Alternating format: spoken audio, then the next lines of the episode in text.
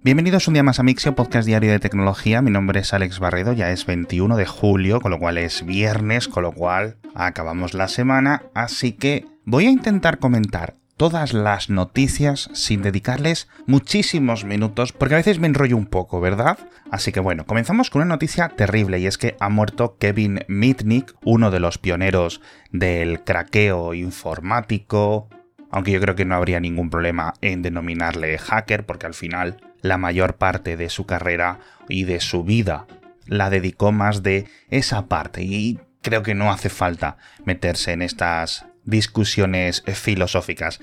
Tenía solo 59 años y desde hace año y algo tenía cáncer de páncreas, algo que yo desconocía, y además iba a tener un bebé con su mujer, así que la verdad es que es doblemente triste. Kevin Mitnick, para todos los que lo conozcáis, básicamente su apellido era, como digo en el boletín, referencia para todas aquellas personas interesadas en la informática en los años 80 y en los años 90, porque a pesar de que sus ataques o sus capacidades informáticas eran increíbles, yo creo que lo que lo convirtió en algo casi de nivel mitológico fue toda la gran campaña y batallas judiciales que el FBI tuvo contra él Así que nada, otra muerte más que comentamos en este podcast y al final ya son 1200 y pico episodios y se van acumulando.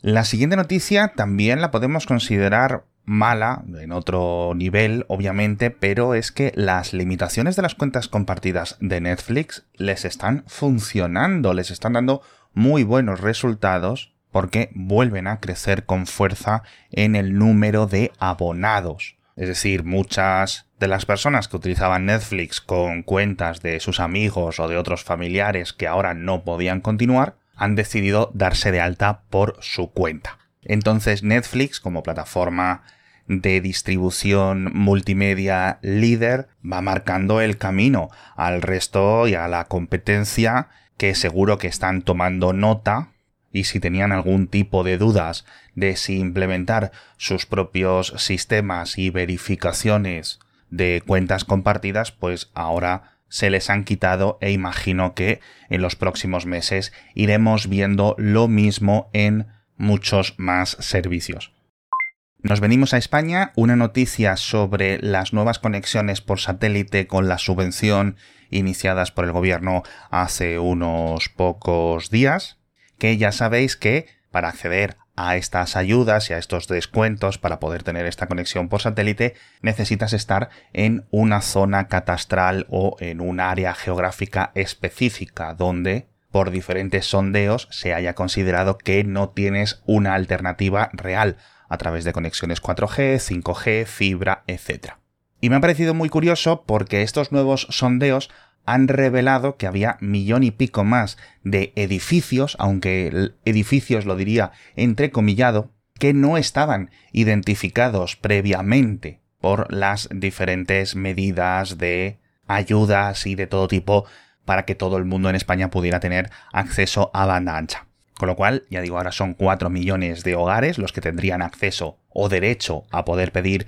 esas ayudas, pero sí es cierto que esto no significa que haya 4 millones de familias, porque en la mayoría de ocasiones son edificios rurales en los que no vive nadie, también entran en esta nueva medida referencias cadastrales agropecuarias, etcétera, que el gobierno entiende que por motivos laborales deberían de poder tener acceso a estos anchos de banda más altos. Pero ya digo, a pesar de que las subvenciones son muy grandes, dudo yo que ni el 0,1% de estos 4 millones acaben apuntándose a estas conexiones satelitales. Por cierto, hablando del gobierno, un revés judicial, del gobierno de España me refiero, porque el Tribunal Supremo ha anulado una normativa de 2019 que nos obligaba a los españoles a presentar la declaración de la renta a través de Internet o a través de métodos telemáticos de forma exclusiva. Y dice el Tribunal Supremo, con toda la razón, que debe existir la posibilidad para que quien quiera o quien le apetezca o no pueda hacerlo a través de Internet, pues pueda emitir y recibir la documentación referente a este trámite burocrático en papel. Lo cual creo que es una decisión muy importante y que a pesar de todos los avances en digitalización que son tan importantes, sí es cierto que no se nos debería de obligar a todos los españoles a tener un número de teléfono móvil, una conexión a internet, un correo electrónico, etc. ¿Que lo queremos usar? Perfecto, pero siempre debería de existir la posibilidad tradicional, no solo para este impuesto, sino para casi todo tipo de trámites y aquí incluyo los pagos, porque ya sabéis que poco a poco iremos llegando a un mundo donde los pagos en efectivo cada vez van a estar más dificultados y a pesar de las ventajas que podría tener la desaparición del dinero contante y sonante y de las oficinas burocráticas de no sé cuántos ministerios, etcétera, y que todo fuera un sistema de formularios y PDFs y tal, pues creo que todos podemos estar de acuerdo con esta sentencia del Tribunal Supremo. Y después de hablar de muy baja tecnología, vamos a hablar de tecnología muy grande porque la empresa Cerebras ha lanzado su primer supercomputador de la clase Condor. No sé si lanzado es el verbo correcto, digamos que lo ha puesto a funcionar es muchísimo más rápido que los actuales supercomputadores que tenían, que creo que los llamaban Andrómeda. En concreto, cada uno de estos Condor va a tener una, un rendimiento máximo de 4 exaflops, que no es muchísimo, pero son solo 64 unidades de cerebras CS2, que ya sabéis que es como este armario gigante, pero de doble función, que no sé si alguna vez lo hemos discutido a fondo en el podcast porque es muy curioso. Primero tiene una parte de servidor muy tradicional, es decir, un montón de placas, un montón de red, un montón de memoria tradicional, procesadores AMD, etc. Cada CS2 tiene más de mil núcleos de AMD EPIC, pero ya sabéis que Cerebras se conoce principalmente por su alternativa a lo que son los núcleos gráficos tradicionales, gracias a su chip gigante del tamaño de una ensaladera que ocupa la parte inferior de esos armarios, ¿no? De hecho, cada uno de los chips de Cerebras son 800 y pico mil núcleos, es decir, es una locura con 40 gigabytes de memoria incorporada. Bueno, pues 64 de esos armarios juntitos lo han denominado un superordenador Condor. Y el plan de Cerebras es, obviamente, entrenamientos de inteligencia artificial al estar unificado todo dentro de esta simplificación de hardware y crear 9 de estos Condor, con lo cual 9 por 4, 36 exaflops, porque, según ellos, y esto sí lo hemos comentado en el podcast, tienen una capacidad de escalado casi perfecta, que no es algo que ocurra en general en estos niveles de computación. Bueno, en casi ningún nivel de computación, es decir, si tú tienes dos tarjetas gráficas en tu ordenador, no tienes el doble de rendimiento, a lo mejor tienes un 80% más. Si tienes 100 ordenadores haciendo unos cálculos en paralelo, no tienes 100 veces la velocidad de un único ordenador. Pero con las peculiaridades tanto de hardware como de software de Cerebras, dicen que sí. Así que a ver qué tal rinden estos Condor. Y precisamente dentro de esta industria de la computación de alta intensidad, se ha fundado el Ultra Ethernet Consortium para diseñar los nuevos protocolos abiertos y completos para la siguiente generación. Es decir, ahora mismo dependemos de un montón de tecnologías que permiten la interconexión especialmente a estos niveles en estos supercomputadores, etc., pero que por diversas limitaciones de diseño, de funcionamiento, son en muchas ocasiones los cuellos de botella de los centros de datos. Así que quieren solucionarlo porque con una transferencia de datos mucho más eficiente se podrían acelerar un montón de los cálculos necesarios y que los procesadores, tanto gráficos como genéricos, como las memorias, etcétera, no estén tanto tiempo en espera de recibir datos y que todo esté utilizándose al máximo rendimiento la mayor parte del tiempo.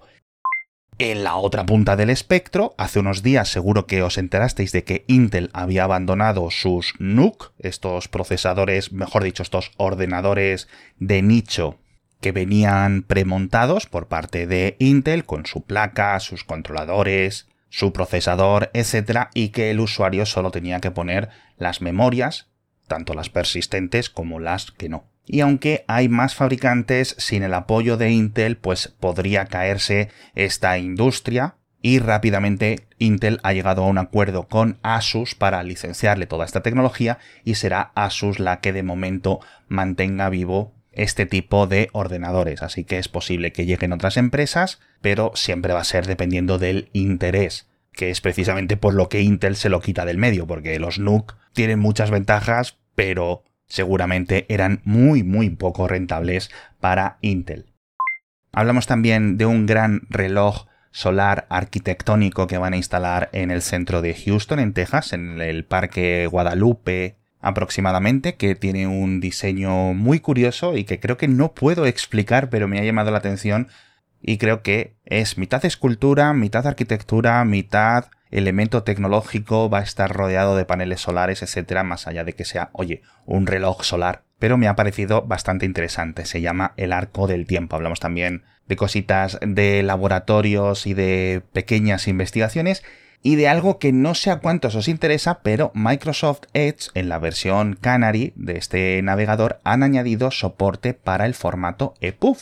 lo cual es algo increíblemente importante y que nunca me he explicado por qué los navegadores que tienen soporte para tantísimos formatos no tenían soporte para algo tan básico, tan abierto y tan estandarizado como los EPUB. Entonces, con una interfaz muy similar a la que presenta los PDF, tenemos también soporte para EPUB. Imagino que esto, o espero mejor dicho que esto llegue al resto de navegadores con Chromium, porque para muchísimos formatos el EPUB no solo es superior al PDF, sino que os diría que incluso no sé si voy a causar algunos problemas con los oyentes, pero creo que es superior en ciertos momentos al HTML tradicional y que creo que se ganaría bastante si parte de la web abierta estuviera basada en EPUB en vez de en HTML.